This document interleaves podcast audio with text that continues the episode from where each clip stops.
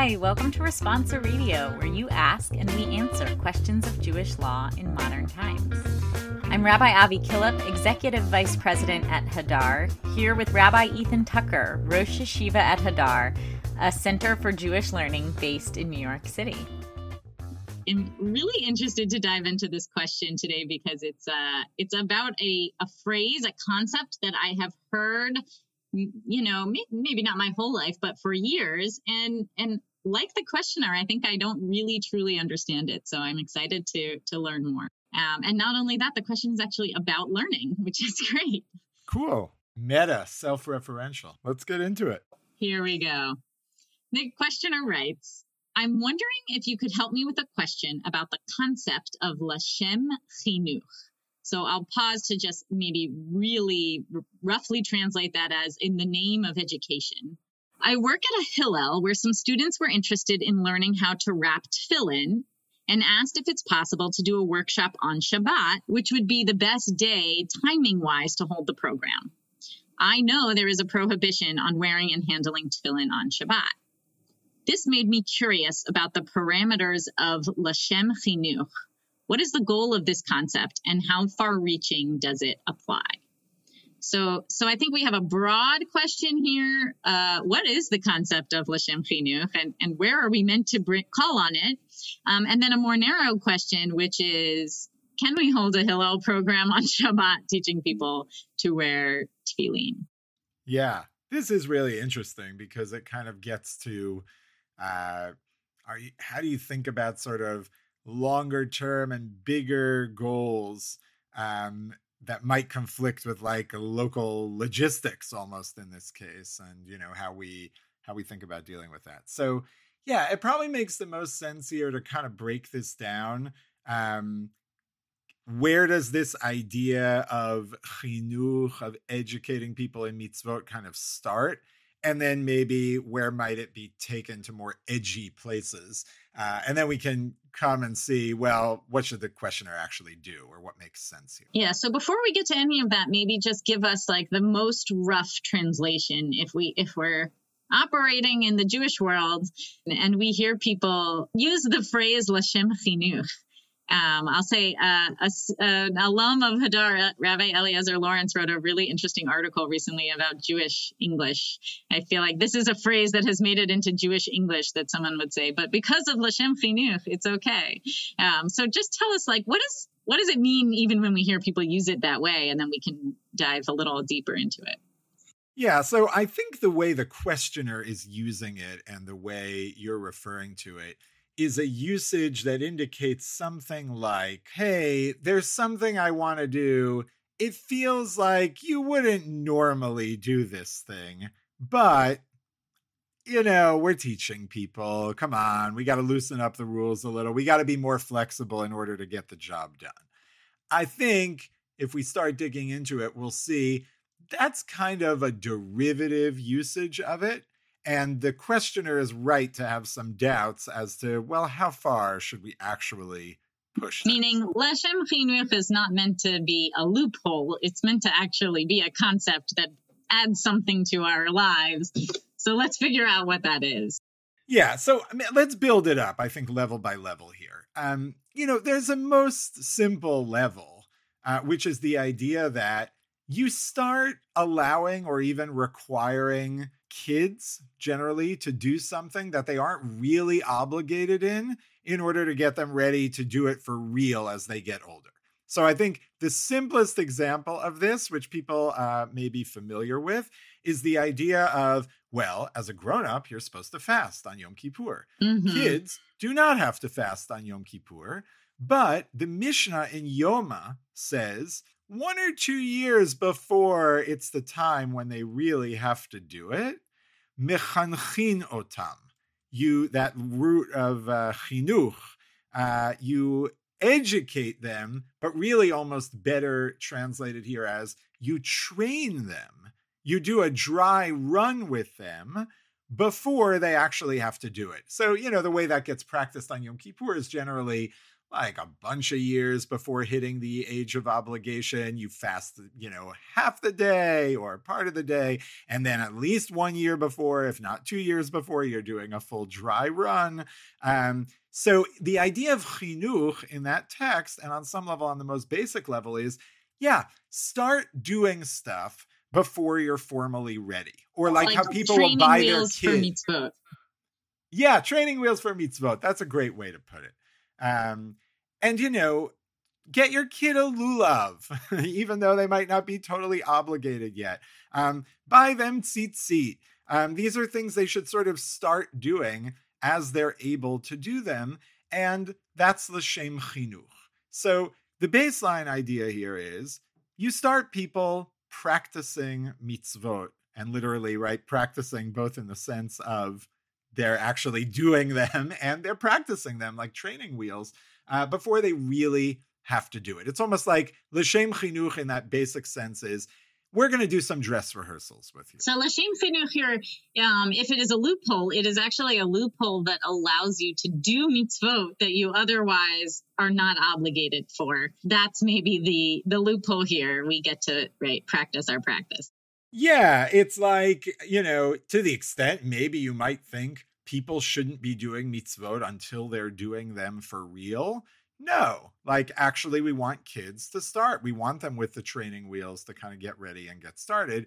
Um, but I agree, it's not much of a loophole. It's more adding to the level of obligation, right? Mm-hmm. As opposed to thinking, oh, you hit 12, you hit 13, you go from zero to 60 this idea of chinuch is saying actually you have to like ease into that um, and build up to it. So that's the base level. That is not so interesting, so controversial, uh, just as a sort of basic idea. Yeah, I'll say this may not be useful in terms of psak or figuring out what to do halachically. Um, but I, one of the things I think is really beautiful about this concept is that it is a concept that links uh, one person makes a decision that impacts somebody else's mitzvot observance, um, which in this case, it, it, could be your own children whose mitzvot obviously you're involved in, um, but maybe other people's kids too. You know, just just the idea that mitzvot are sort of an interpersonal activity also is is beautiful, and this is a concept that brings us to that realization and acknowledgement that um, you know it's not every everyone for themselves when it comes to observance of mm-hmm. mitzvot. Yeah, people aren't just going to get up and do these on their own. It's actually like a team effort of how do you gear someone up to, you know, be able to do it. Um, okay, so that's let's say the ground floor. But you don't have to think too long to realize that if you start having people kind of practicing mitzvot, well, sometimes it'll just be neutral, right? Like if you're picking up a lulav, um, what what could be bad about that? Mm-hmm. Like worst case scenario, you're picking up a stick. but let's say I tell you, oh yeah, you're gonna sit down now and do a practice run of these brachot, of these blessings. You're gonna do a practice run of praying, of the Amidah, of all kinds of pieces of liturgy. Well, that starts to implicate the question of bracha levatala the notion of saying a blessing not for an actual purpose. More to the point, when you say a blessing, Baruch Atah Hashem, and if you don't say Hashem and you actually say God's name, you're doing something that's not entirely a neutral act mm-hmm. because our normal stance is it is forbidden to say God's name. The only question is, are you doing it for an authorized purpose, which then means you're allowed to do it? So there are certain kinds of actions, particularly involving, again, liturgy in God's name, where it's a little more of a high wire act here because either there's a potentially biblical violation of saying God's name in vain, or you're authorized to do it. So, can we, and under what grounds can we, actually say that kids uh, can do this kind of practice with something that's a lot more high voltage. This actually, so it comes up sort of by the by in the Talmud, in uh, Talmud Brachot. Um, they imagine a scene um, where there are kids in some kind of learning or school setting, and they are saying brachot. And the image is one of a teacher basically saying, Okay, kids, what do you say, uh, you know, uh, before you eat an apple? And the kids are all like, mm-hmm. right, shouting out Borei Pri Ha'etz, the proper blessing, but they're saying God's name. And there is a question in the Talmud. Shmuel asks Rav, Hey, when I hear kids saying a bracha, saying a blessing in that context, do I say Amen? Because normally, when you right. hear someone say a bracha, you have to say Amen. And there's a sort of feeling of, is that real? And in this case, they're not actually eating apples, right? They're just in brachabi. So this is exactly what the Talmud then picks up. So Rav answers him and says, You do not answer when kids make brachot, when kids make blessings. And the Talmud then jumps in and says, Yeah, yeah, but that's only when they're practicing. Rav uses the phrase Ho'il ulehit lamed asuyin. Since all kids are doing is practicing, you're not going to answer Amen. It's not a real bracha. But, says the Talmud, if they were actually eating an apple mm-hmm. and saying Borei Pri Ha'etz, then you would answer because they're doing a religious act with significance. So we, on the one hand, get this sort of uh, statement that when a bracha is being practiced, it's not a real bracha. You don't answer. But on the other hand, we have a fascinating just sort of assumption and picture of an authorized gathering of children to do this kind of practicing, even when the bracha is totally unmoored from practice. This is an example where I would say it could seem like such a mundane question of like, okay, do I say Amen or not? This is like a technical halachic, you know, oh, who cares? Um, and I have to say that in my experience as a parent, teaching my children brachot when they're actually eating, mm-hmm. getting to say amen to their bracha is is like the most important, you know, experientially. It's so rewarding to them. It's like the cheer after they do something and you say, Yay, you did it, you know, to get to like say, Amen. You said yeah. such a beautiful bracha just now that I, that I really, I sort of feel that page of Talmud in a visceral way, um, mm-hmm. that I wouldn't want that taken away from me. So I'm glad they said it's okay. And they're saying it's okay when they're doing it for real. Mm-hmm. And they're mm-hmm. also insisting on, hey, even for kids, let's distinguish between real and practice, right? So the interesting question, what comes out here is, well, how do we justify that? How do we justify a bunch of second graders sitting around in a classroom saying a blessing form with God's name? Forget about whether we answer Amen or not. How do we justify them saying God's name when it's not actually an authorized and required usage. And here you have a fascinating split between the Tosafot and the Rambam. So the Tosafot resolve this by saying, yeah, kids aren't subject to the prohibition of lotisa. Kids are not subject to the third commandment, where you're forbidden from taking God's name in vain. And since they are not really subject to that, Therefore, they're not really doing anything wrong when they practice. Implication being an adult would not be able to practice. Like, what about the teacher, right? That's right. The teacher would not be able to do it. Right. So the teacher better get themselves an apple. That's right. The uh, the Tosafot, if you think about it, it's a very simple, elegant explanation, but with quite strict implications because it means you're actually not overriding anything here. L'shem chinuch. Uh, it happens to be there's no prohibition on kids saying God's name in that way. And therefore, it's no different than the lulav or fasting mm-hmm. early um, because there's no countervailing concern. Okay, Rambam is totally different.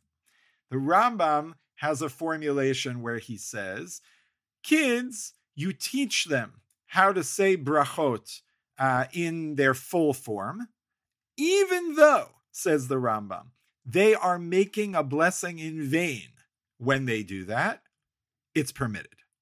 Very different formulation, right. right? If you hear that, it's not saying, no, that's not a blessing in vain. It's it's fine. It's saying it is a blessing in vain, but it is allowed. The Rambam does not spell out why he thinks it's allowed, but it seems to be some version of, and later commentators suggest this, there's no other way to do it. There's no other way to train kids to be ready with brachot other than having them learn the full formula with God's name. So, what are you going to do? Maybe there's no other way to do it, but but it feels to me like you could also read it as it's just that important. Um, like in the game, you know, which which I think if I'm remembering my Rambam sometimes plays of like which which mitzvah trumps the other mitzvah um, that he, that he's saying you know like the need to educate your ch- these children in how to say brachot is actually so important that it could justify this prohibition you yeah. know I think that's right. And that's the sense, even in which I'm saying there's no other way. It's so important. And maybe, like, maybe if you could tell me how someone could fluently learn a text without ever saying it until they had to do it, he'd be open to it. But there's an implicit thing of, of course, this must happen. And yeah, it's sort of built into the system. We're going to have to uh, sort it out. It's a good argument for experiential education. Actually, you don't don't do a fake wedding. Take your kids to an actual wedding. mm-hmm. You know, find yeah. find yeah. the opportunities where their brachot are real. Give them real apples. Yeah. You know. Right. That's right. So the Rambam, I think you can hear here, this begins to open up the possibility that you might say um, you do something that is actually problematic or normally violative in order to educate someone. It's not a fully blown, fleshed out theory, and it's not clear at all, um, you know, whether it extends beyond uh, saying God's name, whether that is still specific in some way, but it's different than the Tosafot, right? It's opening up that kind of discourse. So it's getting us closer. We're getting a step closer. Maybe we're not all the way there to the question of uh, handling tefillin on Shabbos for the sake of learning how to use them, because we're starting to get to the question of saying, I know I'm not allowed to do it, but can I do it? yeah, that's right. So let's let's push to that that next question that you're you're raising to bring us back to our uh, our questioner. Um, and I think uh, anything that wants to push further than we've gone into the zone of uh, you're actually potentially you know really doing something wrong, or there's a principle that you're allowed to do that uh, in order to get more kind of regular in your practice of mitzvot. That's going to go through a Mishnah in Rosh Hashanah uh, which is talking about blowing shofar. And it's a really interesting text that says, You don't stop children from blowing shofar on Rosh Hashanah. Rather, you actually actively get involved with them so that they learn. All right, what's going on there? Blowing shofar on Rosh Hashanah is actually a complicated act because the Torah tells us it's a day of horn blowing. There's an obligation to right. do it. But on the other hand, if you think about Yom Tov in general, you're not allowed to pick up a loud wind, in- wind instrument and blow. That has always been confusing to me. Yeah, right? It's a confusing tension. And on some level, in general, what we say about that is yeah, so you're allowed to blow the shofar when you're fulfilling your obligation or other people's obligations, but you shouldn't just on the afternoon of Rosh Hashanah back at home sit there playing with the shofar and blowing it. And so, therefore, you might think, well, kids who are not even fulfilling any kind of serious obligation in shofar, they really shouldn't be allowed to blow the shofar at all. And this text says, no, they are allowed, and says, not only do you not stop them, you encourage them because you want them There's to learn. Something interesting about that because unlike the um, how are you ever supposed to learn brachot? This feels to me a little bit like, well, well, you could have learned how to blow the shofar during Elul. Like, why do you need to do it dafka totally. on the totally? On the it's holiday? very confusing. It's not clear why it's necessary, and it almost suggests that while the surface level reading, you know, of what's going on here is it's well, so they'll be trained there there seems like there's something also going on of not stopping them or not wanting to deny them the experience of like engaging with the shofar on Rosh Hashanah. Or you might say what they're training in is not how to make the sounds, which they could do else elsewhere or else when that what you're training them in is the experience that this is Yom Truah. This is the day where you blow the shofar. That's right. Or you could even push further, like in the case of fasting on Yom Kippur, you don't train them to do the fasting on some other day, which right. they could also. You want them to have the experience of, oh, in a few years' time, I will be doing this as an adult. And in that sense, blowing the shofar on any day other than Rosh Hashanah can't give that training wheels experience, right? Mm-hmm. In that mm-hmm. kind of a way. Um, I do feel uh, surprised in the communities that I exist in that there aren't more people who feel comfortable blowing the shofar. Um, and and I, oh, I always find myself wondering, like, why isn't this a thing that we teach all of the kids to do? Mm-hmm. So I mm-hmm. feel actually a little bit drawn to this question of, yeah, why isn't this part of the standard education um, you know, why is it exceptional to say, oh my goodness, you blow the shofar? People are always very surprised if I say I can blow the shofar. Um, and, and I want to say like, yeah, my six year old and my eight year old can already blow the shofar perfectly the right the right calls and i don't understand why everybody can't um so so it feels important to me yeah you're also i think you're making me think you know this mishnah taken at, at full value uh, at full depth uh, would probably say, yeah, shuls should have a kids shofar blowing class on Rosh Hashanah afternoon. Like yeah. that should be one of the main activities, right? And then you would also get all kinds of people who are ready to do it more. So here's the thing that's a kind of interesting beginning, but it gets much crazier because in the Talmud commenting on this Mishnah, Rabbi Elazar comes along and he says, Afilu b'Shabbat.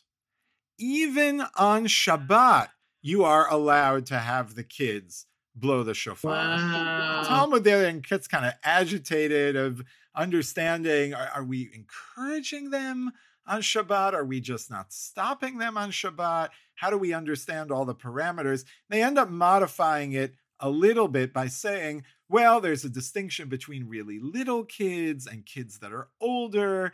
And, you know, for one of those sets of people, we would outright encourage them. For one of those sets of people, we wouldn't encourage them, but we wouldn't stop them. It's then a whole mess. No one really understands which group is which because the Talmud is vague. So are you more lenient with younger kids or with older kids? But putting all of that uh, kind of question aside of all the details, we have here a ramped up statement that at least for some kids, whether it's the younger kids or the older kids, you are allowing, encouraging the blowing of the shofar on Shabbat. Now, that feels shocking to me. Totally so much shocking. so that I want to say, like, no, no, you read it wrong. That's not what it said. Okay, and it's not should not be surprising that there was a similar range in the post Talmudic commentaries. So just since we're on shock for right now, the uh, the most shocking extension of this uh, is in the Rambam, who we already saw might be playing with some limits here of right. what can I do again l'shem chinuch. The Rambam says afilu b'Shabbat that statement of you even are allowed to take liberties on Shabbat with allowing kids to blow the shofar applies to a Shabbat that's not Rosh Hashanah, meaning like Shabbat Lech Lecha, okay, like a random yeah. random Shabbat during the year. If the kid is just trying to learn the shofar, actually for the purpose of that mitzvah, you're allowed to let them do it at least not stop them. I Minimally say, that sounds stop. a lot like our case of it's, it's getting on pretty Shabbat. Close. It's getting pretty close to our case. That formulation of the Rambam would be, uh, I think, the, the most far out position you could find of saying, in his formulation, a very young child, so he limits it to a very mm-hmm. young child who doesn't actually yet fully get what's going on. You don't have to stop them from playing with and blowing the shofar, which has a mitzvah purpose, at any point during the year on any Shabbat. But Now, just to clarify. Rambam would say you have to stop them from playing with crayons, a very young kid, on Shabbat. Yeah, he would say again, to the extent they can understand a no, Yeah. right? In other words, you might have a kid that's so young they don't even understand what you're talking about. But a kid who would understand a no, yeah, that's already the point. You have to educate them. We don't do this on Shabbat, et cetera, et cetera. hmm But because the shofar is a sort of mitzvah oriented object, like the tefillin in the questioner's case, you don't stop them, right? Now, again, even the Rambam is pulling back and will say, well, when the kid gets older, then you already do pull them back. Right. But I give it just as an example of this kind of thinking appearing that a mitzvah oriented object or practice might, because we think it's good to kind of, you know, get into it, um, might actually be something that we allow you to violate something or otherwise be lax, right, about boundaries you would be enforcing. Um, so that that's sort of far out on one end. Um, any number of other commentators sort of rein this in, like the more you know standard way you might rein it in, which is a way, quite honestly, I would read it if I were thinking about it. Um, is to say, no, no, no, afilu b'Shabbat, even on Shabbat means even when Rosh Hashanah falls on Shabbat, even though you might not be blowing the shofar, it's still Yom Truah. It's still the day. You don't stop a kid uh, from engaging and having that experience, right? The most restrictive position, which I think we shouldn't be surprised appears, um, is one that says, no, no, no, no, no. That statement of Rabbi Elazar that you can allow kids to blow the shofar even on Shabbat is only at a time and place where they blew the shofar on Shabbat. So, meaning, Mhm. since either in the Beit HaMikdash they are in the temple blowing a shofar, or even after the temple is destroyed, for many hundreds of years, the shofar was still blown on Shabbat in a Beit Din, in places of rabbinic power and influence, like Yavne and then other places following it. All Rabbi Elazar means to say is, even though it's a lot more weighty to blow the shofar on Shabbat, and you might think that, well, we're not going to have kids do that. We only do it in a court. No, no. If it's in a place where the shofar is being blown on Shabbat, they're a kid like any other uh, Jew who is training with, like they would with any other mitzvah, to get ready to be an adult. And since as an adult, they would blow shofar on Shabbat in that place, they then do it for themselves. But today, where there is no real remaining practice of blowing shofar on Shabbat, this doesn't apply at all. And of course, you don't allow any sort of child of any age to blow the shofar. That's where the conventional halacha ends up. Like if you look for this codified in the Shulchan Aruch, you will not find it because it just gets deleted because there's an assumption we don't blow shofar on Shabbat anymore. We follow that more restrictive position. And the Rambam is kind of, you know, uh, laid out to to pasture. But seeing, as we often do in this show, getting a fuller sense of like, well, what was said or what was entertained at different points in time, just gives you a sense like the questioner is not crazy here to say, I don't know, I have some instinct that maybe sometimes in order to get someone to do a mitzvah, um, you might bend the rules in order to let them get more familiar. Like, yeah, that idea does exist out there in the system. Um, the question I think we now have to ask is well, how does some of this stuff around kids translate to adults? And what might be kind of the guiding principles for helping us think about how do we make these decisions? The other thing that this disagreement has in common with the first version that you told us, or the first level that you told us, um, is that it seems like actually there's sort of two different directions to get out of it. One is it's not allowed, but maybe you could do it anyway, which is which is again the Rambam, and the other is well, maybe this comment is in the context of a time when this actually is allowed. uh, maybe they are actually eating apples. Maybe you can actually blow shofar on Shabbat, and that's why it's okay. It's not that you can transgress something; it's that the thing we're talking about is actually kind of okay. Um, those seem like two different approaches, and we saw that repeat twice now.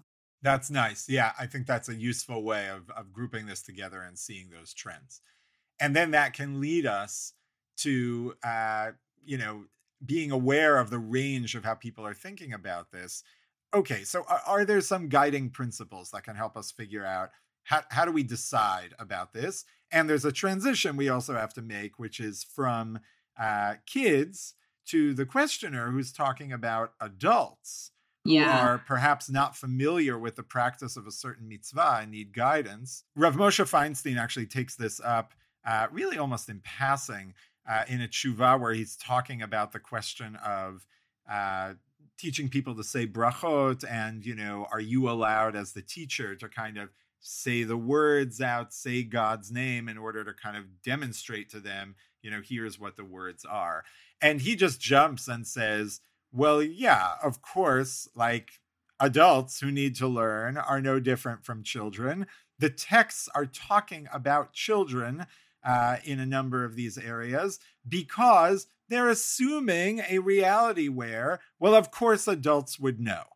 And the only people who don't know and who need to be educated are children.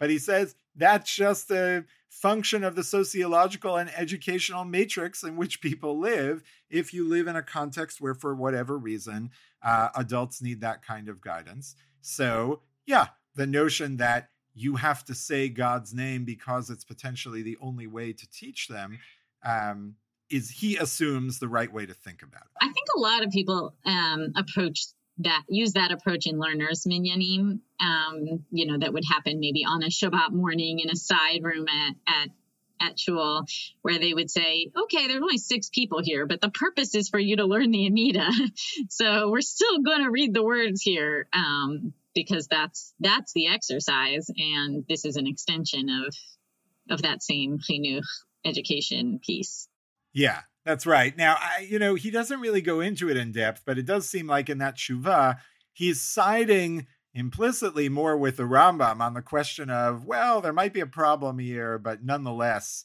uh, it's permitted uh, because he can't say, as we noted earlier, um, in the world of the Tosafot, you can't say, well, adults aren't subject to the prohibition on taking God's name in vain. So once you once you move over to adults, there seems to be some implicit endorsement of the notion that look, if this is the only way to get someone to learn a bracha properly, uh, that's what you're going to have to do. Um, and you know the concern about brachot is not going to apply. So that that's out there. Um, and I think that requires a little more kind of investigation and thought of what all the implications are. But let's move now to kind of two principles uh, that I want to highlight here to take us home on this topic. The first thing um, is laid out by Abaye in the Talmud in Chagiga.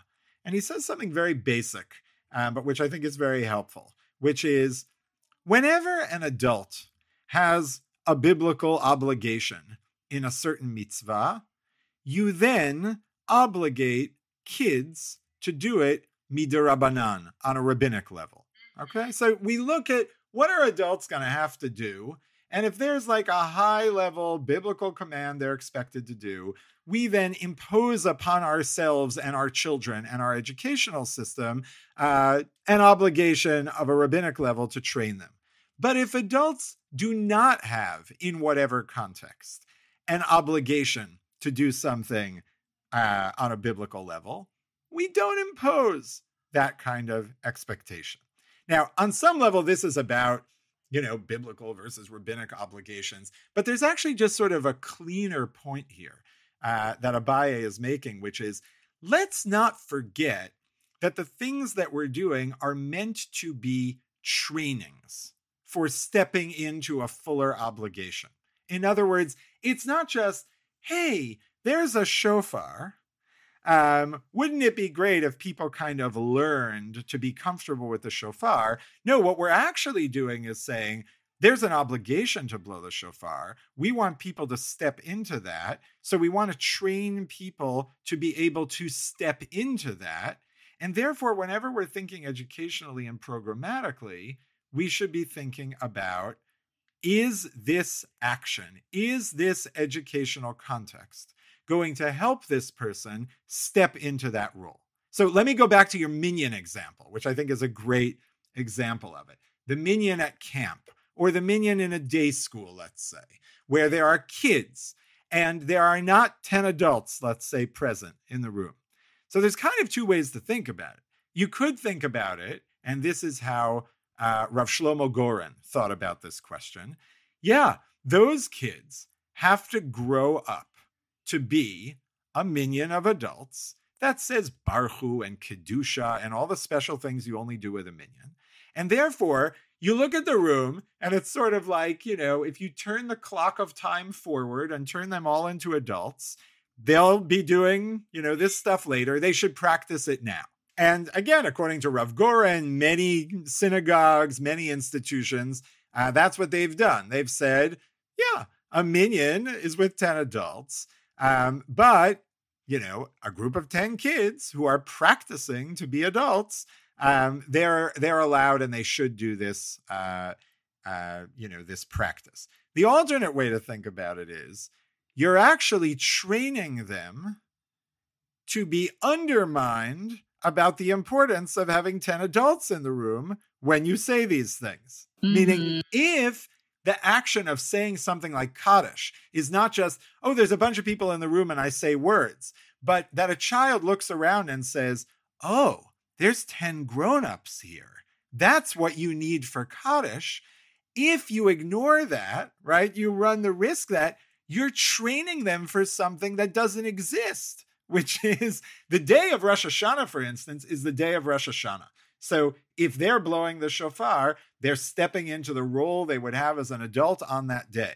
But minyan, you could argue, is only is a thing to train for in the presence of 10 adults. And the vast majority of people who took up this question in any kind of depth went down, came down on that side.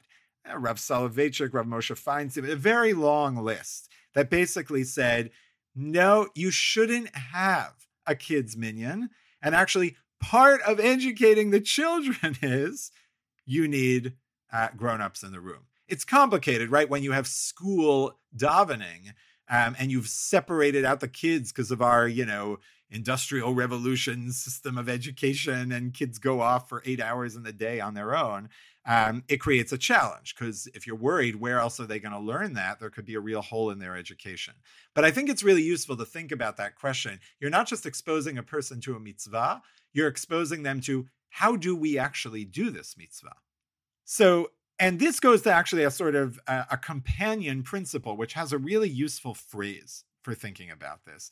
The phrase is ate le misrach you could do something with a child and I think you can extend this to an adult in training as well, um, that would lead them when they grow up to go astray.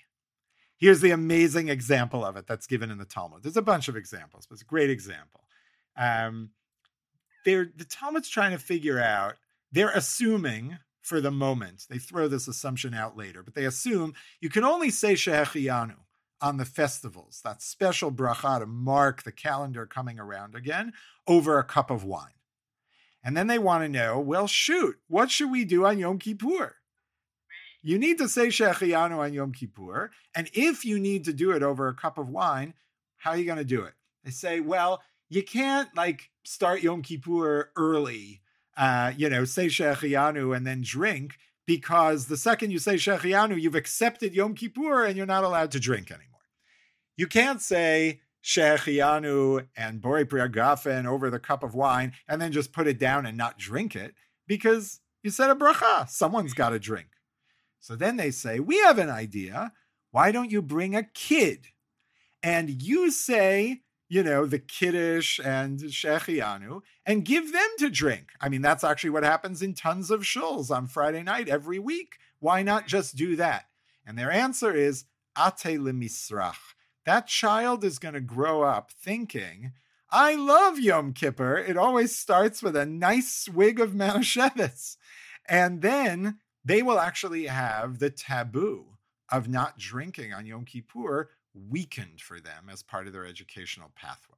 Right. So the the balance here is, um, you know, maybe I can allow something to happen that shouldn't otherwise for the sake of of education, And on the other end of that is, but let's not take that to such an extreme that my kid starts to remember things wrong. They actually learn the wrong pattern here.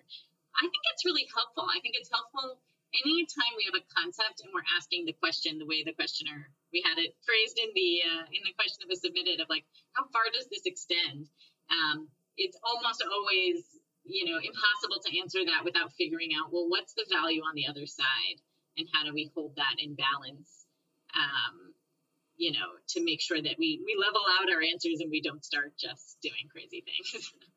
Yeah and so i guess to bring us back you know my answer to the question as asked is i would not do the tefillin workshop on shabbat. Um, and I, I would give sort of two reasons for why i wouldn't do it. First is, you know, the sort of Tosafot concern on, you know, one side of this uh, discussion we've been having that well, maybe I really shouldn't do mitzvot training things when you really think there's a prohibition involved. Um, and like all other things being equal, shouldn't we avoid that? Uh, shouldn't we find a way to do it sort of more cleanly, as it were? And this does involve the inappropriate handling of tefillin, uh, you know, on Shabbat. But even if right? Even if you would say, well, but what if it's, you know, really the best time to happen? And we have some of the Rambam's thinking on this. I think it would be a mistake because you're not actually training someone to put on tefillin properly, part of which is not putting them on on Shabbat. That is to say, this isn't just, hey, let's get you exposed uh, to this ritual object. We're actually saying, we're going to do a dry run L'shem chinuch is we're kind of educating you into stepping into this mitzvah. And actually, that could be de- destabilizing and disorienting to practice the mitzvah in a way it's not practiced. I think also um, the frequency of how much, how, how often you would allow something, you know, it makes me think of the difference between saying, uh, there's a person standing in front of me and they want to learn to put on tefillin and they'll never be standing in front of me again. And this is the only chance we'll ever have to teach them to put on tefillin versus how quickly that could become. Oh yeah, we wear tefillin in our junior congregation because the students are only here on Shabbat morning. They're not here on any other morning. So that's our only chance to teach them how to put on tefillin. So we wear tefillin at junior congregation on Shabbat, to which we would say, no, no, no, no, no, no, no, no, no. You're like, that is all wrong. And they're going to really learn you know they're going to remember like of course you wear it on shabbat we always wear it on shabbat at junior congregation um, and and that maybe being able to hold that those are different different answers right i mean to take a sort of extreme from you know stuff uh stuff I remember in my youth. You know, someone's going to, you know, if they're going to the Soviet Union, uh, and it's like, you know, they're dropping right. off a pair of tefillin or something, and they get the visa to come into the town, you know, only on Friday night, whatever it is. It, you might, right? You might think of it differently. Uh, what if you have no other time because you're being shipped out, you know, the second Shabbat ends, and this is their portal to then ever being able to put on tefillin for the rest of their life? Okay, that might be different, right? Or you might think about it differently. I think it's useful to remember there's all kinds of circumstances that can affect these questions. So there's there's a lot in this question. I would say uh, this this this is a long episode because not surprisingly, maybe we we we love education and and we could talk about it for a long time. It's certainly something that we we think a lot about. Um, in the work that we're doing out of Hadar. Um, and I would say as we as we've just launched a children and families division at Hadar, it's something the the children chinuch element is something that we're starting to think about also even more um, in our work in addition to um, in our lives as as parents and training kids in the world. So so this is a really interesting and also training adults um, and trying to think about you know how to how to treat children enough like adults and how to not treat adults too much like children, I would say. Um, and so this is all really useful and helpful. Thanks. Have a halachic question you'd like answered on the show? Email us at halacha at hadar.org. H A L A K H A H at hadar.org. Would you like to sponsor an episode of Responsa Radio? Email responsaradio at hadar.org.